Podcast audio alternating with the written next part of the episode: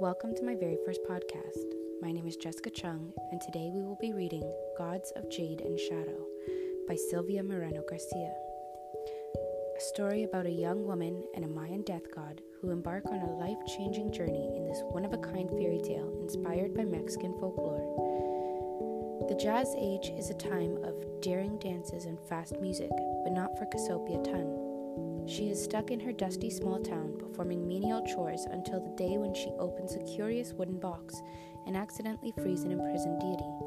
In the company of this strangely alluring god, and armed only with her wits, Cassiopeia begins an adventure replete with malicious ghosts, shape changing sorcerers, and powerful magic. Her cross country odyssey will take her from the jungles of Yucatan to the bright lights of Mexico City and deep into the darkness of the Mayan underworld. I hope you'll join us for chapter